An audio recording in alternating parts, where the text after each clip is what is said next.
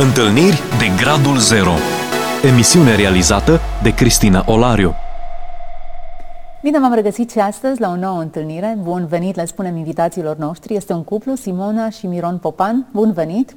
Mulțumim de invitație!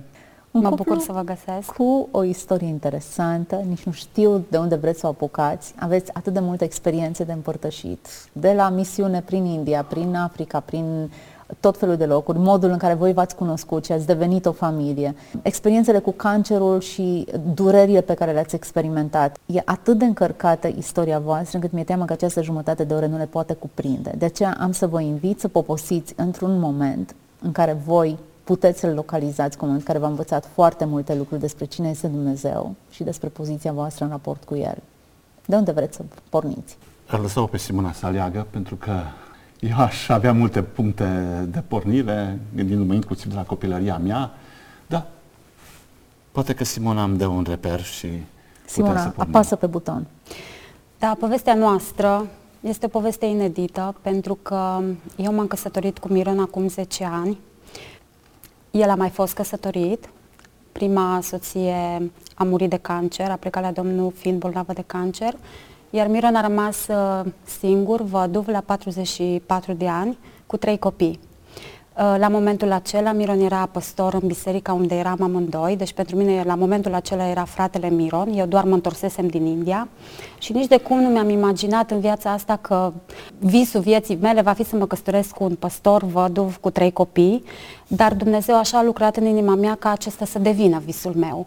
Și... A fost greu să lucrezi în Dumnezeu în inima ta? A fost treptat, a fost uh, cu multă putere, lucrarea asta care Dumnezeu a făcut-o și cu multă transformare în mine prima dată, dar după ce am acceptat uh, voia lui Dumnezeu, în felul în care Dumnezeu mi-a pus-o așa înainte, toate lucrurile au început să lucreze așa, exact așa cum scrie Biblia, împreună spre binele meu. Și în toți ăștia 10 ani de când suntem căsătoriți, Dumnezeu a avut momente importante în care ne-au lucrat inimile și viețile, momente care nu păreau atât de importante, dar tot au lucrat foarte mult. Și momentul uh, cel mai puternic pentru noi a fost atunci când, uh, după ce eu am născut-o pe fetița noastră, deci avem împreună trei copii mari și doi mici. În anul 2013, fica noastră cea mare, Lois, uh, pe momentul acela era studentă la Cluj, în ultimul an de facultate o fată extraordinară, cu minte, liniștită, pocăită, o fată deosebită, Lois, a fost diagnosticată cu cancer limfatic în stadiul 4. Da. Când privesc la viața mea și apoi la viața noastră ca și familie, eu privesc viața din în perspectiva că e ca și o călătorie și de fapt este o călătorie cu foarte multe necunoscute, cu foarte multe provocări. Am socotit totdeauna că nu e bine să-L întreb pe Dumnezeu de ce. De ce? De ce? Are dreptul. Și nu ai făcut-o nici când ți-ai îngropat soția? N-aș vrea să afirm că n-am făcut-o niciodată. Poate am făcut-o mai devreme de a o îngropa. Erau momente în care am zis, Doamne, dacă se întâmplă asta, nu știu ce va fi cu viața mea, habar n-am ce o să faci cu mine. Dar slavă Domnului că a purtat de grijă. Cât de mici erau copiii? Capiel avea șapte ani. Cel mai mic. Cel mai mic. Ambra avea 15 ani și Lois 18 uh-huh. ani. Și atunci, lângă sicriul, Lois mi-a spus, tati, o să fie bine. Hm. M-a încurajat. Ei, Dumnezeu a rânduit ca să mă întâlnesc cu Simona și să meargă lucrurile în continuare, să fie alături de mine, ca și soție. Simona, Speram... ce e cel mai greu să fii mama unor copii pe care nu i-ai născut? Te-am văzut puțin, dar înainte de a spune asta, zi ce ți-a fost cel mai greu în toată experiența aceasta? Mi-a fost greu să devin aliatul lor, care erau deja aliați puternici. Uh-huh. Mi-a fost greu să am înțelepciunea și puterea să pătrund în povestea asta și dacă nu e ușa larg deschisă întotdeauna.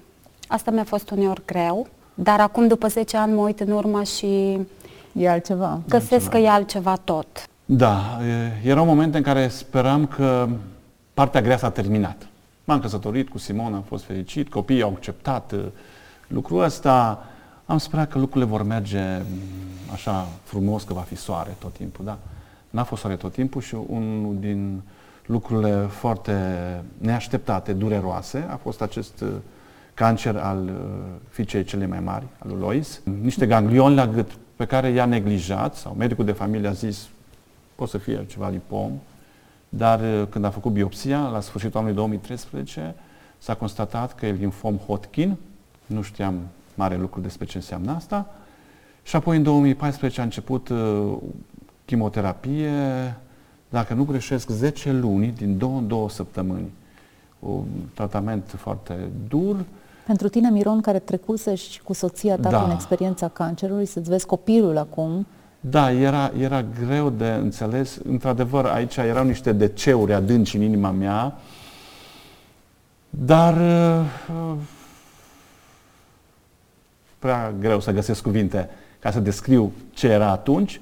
Lois a fost tot timpul tare, n-a fost descurajată, desnădăjduită. Asta a fost un lucru foarte important. Tăria ei mi-a dat și mie tărie. După, la sfârșitul anului 2014, lucrurile au fost foarte bine. Evaluarea care s-a făcut pe scan a scos în evidență că e rezolvată problema cancerului. Am sperat că s-a terminat povestea și că s-a, e bine.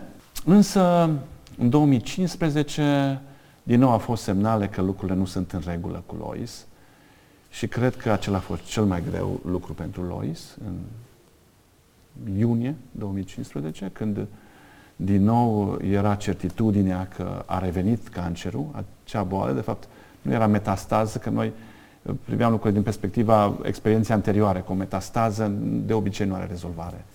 Era aceeași boală, a doua oară venită, Uh, S-a împăcat greu cu ideea să înceapă din nou chimioterapia.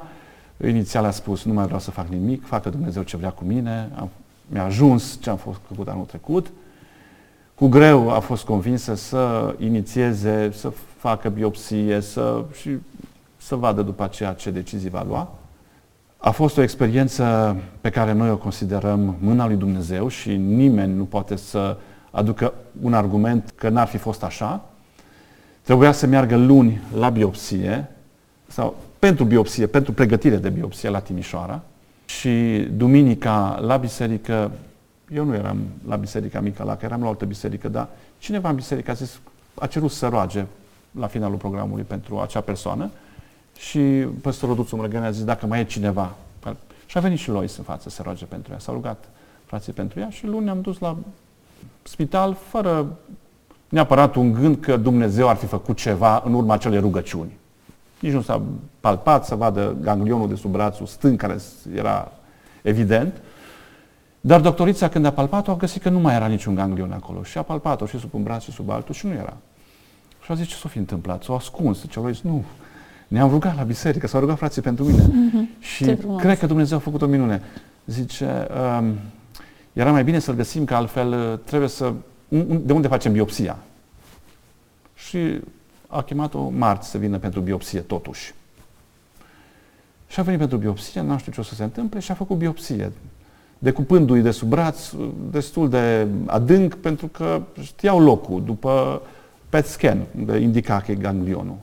Și după 10 zile, când uh, a mers după rezultat, i s-a spus, nu s-a găsit nimic în materialul ăsta examinat și e bine. Am vorbit cu medicul curant, a zis, nu știm, dar să vină la control în continuare, să vedem ce va fi. Lois a zis, Dumnezeu m-a vindecat și eu nu mai vreau să mai merg la spital. Eu n-am încurajat-o să nu meargă la spital, da? La control, da. Totuși a fost decizia ei, avea 19 ani, acum nu puteam să o duc eu la spital și să... Și n-am mai mers la spital doi ani și jumătate. N-am mai vrut să meargă la, la control uh, după experiența asta. Totuși, uh, mi-a spus cu ceva timp în urmă, după vreo 2 ani de la experiență, că ceva mai simte cu acei ganglion, dar poate e numai o, o încercare sau o, așa.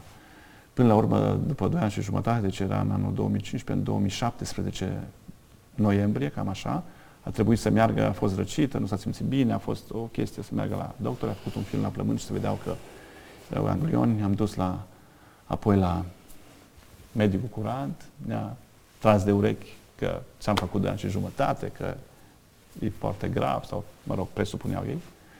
A făcut un, un, un um, tomograf și era într-adevăr, dar nu era atât de grav precum uh, bănuiau sau ar fi, s-ar fi gândit medicii.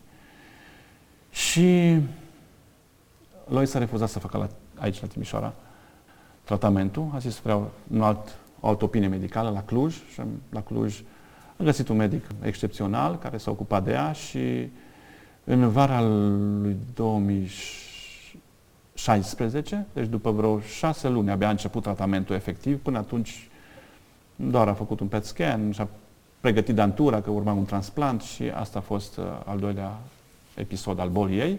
Și nu vreau să lungesc povestea mult. A început tratamentul, nu ieșeau lucrurile cum s-ar fi dorit, a schimbat vreo 4 sau 5 feluri de tratament după două, trei ture, din nou evaluare. În timpul ăsta Dumnezeu a lucrat ceva special în viața ei. De fapt, am omis să spun ceva că în perioada în care nu mergea la medic, ne-am dus în Italia în vizită la niște, o familie de prieteni. Am dus cu Simona, cu Lois uh, și cu Camil. Era iarnă la o familie și în duminica, înainte să venim acasă, băiatul cel mare venise și el era student în alt oraș și a văzut-o pe Lois pentru prima dată, vreo două ore. Nu știu cât a fost atunci când am stat la masă. Și ne-am despărțit și am venit acasă. Și de la acea întâlnire din 2015 era, a mai venit Cătălin, care este soțul lui Lois, a mai venit în țară odată la o tabără care eu organizasem de tineret și m-am mirat ce caută Cătălin din Italia să vină la tabăra organizată de mine, o tabără de misiune foarte restrânsă. Atunci s-a văzut a doua oară și a treia oară, când el a avut curajul să vină să vorbească cu Lois, a venit la Cluj, unde era Lois, era înainte de a merge la medic, de a se încheia cei doi ani și jumătate. Dar Lois i-a zis, Cătălin, ok, n-am niciun... E ok, am putea începe o, o relație de prietenie, dar să știi că boala care am avut-o, o, o mai simt în trupul meu și trebuie să te gândești la, la chestia asta. Viața e cea mai tare poveste. L-a lăsat pe Cătălin pe gânduri. S-a dus în Italia, a zis ok, facem, nu comunicăm, rămânem într-o stand-by, ne rugăm. Și a rămas o perioadă de, de tăcere, cu foarte puțină comunicare, aproape deloc, pot, luni de zile deloc. Și după ce a început al doilea tratament de chimioterapie, după ce era problema clară că trebuie să lupte din nou, atunci Cătălina a venit la și a zis, Dumnezeu mi-a vorbit și am credințarea că trebuie să mergem înainte cu relația noastră. Și s-a dus înainte și anul trecut, în vară, s-au căsătorit, deci în 2020, în 2019, atunci venea la Cluj, a venit într-o vară lui 2019 să se cunoască mai bine, să, și era în spital, era într-o ultimul ciclu de chimioterapie foarte, foarte dur, era piele și os, Lois, și nu ieșea din spital între cicluri, dar puțin a ieșit și iar la spital și el a vizitat doar în salonul de spital cu echipamentul ăla cum era necesar atunci și Lois, cum am zis, piele și 38 de kilograme. Ea normal mm. avea 48, oricum era slăbuță. Da? Și omenește, e imposibil de imaginat că un băiat poate să spere că dintr-o astfel de situație Dumnezeu o ridică pe cea pe care o iubește. Și a iubit-o. Așa. Hm, ce poveste de dragoste. Și apoi, în, acea, în toamna acelui an, după acel tratament dur, a și-a revenit Lois, a depus kilogramele la loc, a făcut la Târgu Mureș uh, transplantul, transplant de măduvă și lucrurile au mers bine. În decembrie, la Crăciun, a venit și ne-a vizitat Cătălin acasă și după câteva săptămâni mai târziu m-a sunat tatăl lui Cătălin și a zis hai să, dacă băiatul ăsta mi-a hotărât, să ne înțelegem și a făcut logodna. Hm.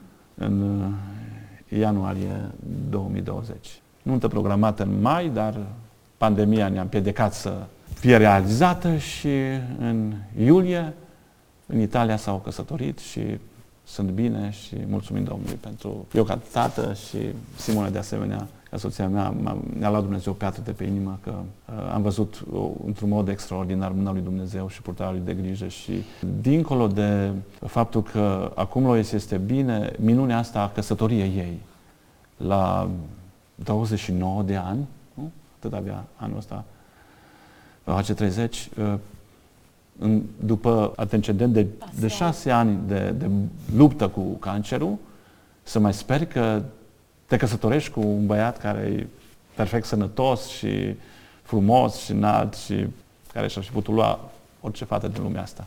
Hmm, dar e minunea lui Dumnezeu. Simon, care era perspectiva lui Lois? Tu ca femeie altfel te-ai apropiat de ea. Lois întotdeauna a fost, a avut așa un curaj remarcabil în structura ei, se diferea foarte mult, chiar de frații ei, chiar de Ambra și de Camil, foarte mult. Era, mereu avea cuvântul ăsta pe care mi l-a spus, va fi bine, cu ajutorul lui Dumnezeu va fi bine și avea mereu o gândire foarte profundă despre tot ce înseamnă viață, încă înainte de a se îmbolnăvi. Pentru că, da, trebuie să recunosc că cu lui sunt am avut așa povestea noastră de apropiere diferită, era și mai mare, trecuse, își preluase cumva rolul acesta de înlocuitor al mamei după ce mama a plecat, mai avea pe Ambra și Camil care era micuț și Camil și Lois erau foarte legați, deci pentru Camil Lois a devenit figura maternă după ce mama a plecat. Și într-adevăr Lois avea o gândire foarte profundă, era, era diferit. Și întotdeauna avea credința înainte oricărui fapt. În toți pașii ăștia de bine, recidivă, bine, recidivă. Nu a avut, poate odată, când a fost chiar ultima dată recidiva aia la care nimeni dintre noi nu se mai aștepta, eu tocmai îl născusem pe Amos, aveam un bebeluș în casă, era așa, din nou aveam o renaștere la ce înseamnă viață și pe pământul ăsta, dar și cu Dumnezeu, că l-am văzut clar, cu ochii noștri l-am văzut pe Domnul cum a lucrat.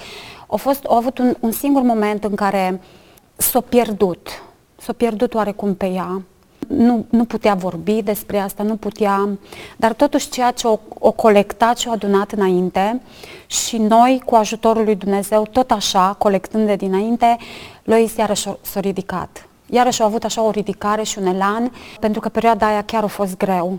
Dacă ea nu mai vrea să lupte, era greu să, să ne revenim cu toți, și ea da. și noi. A fost chiar perioada de început, după ce din nou trebuia să înceapă toate lucrurile da, și iarăși. la Timișoara a fost foarte descurajată de medici și mustrată că de ce a făcut și asta a simțit cumva vinovată și Doamne a mărturisit în perioada asta că tu te-ai atins de mine și acum din nou sunt aici. Era o, o problemă foarte complicată de a fi rezolvată și S-a depășit cu ajutorul Da, deci aia a fost baterea cea mai da, puternică da. pe care noi am văzut-o da. în toți ăștia șase da. ani, dar nu a fost o renunțare. A fost un moment de de gândire. De vale. Da, de, da, de, așa în care o stat. Și după momentul ăla, tot cu ajutorul lui Dumnezeu și citeam împreună, știu că stăteam lângă ea și ea stătea întinsă pe pat, că atunci nu vrea să iasă mult afară din cameră și m-a rugat să-i citesc psalmi.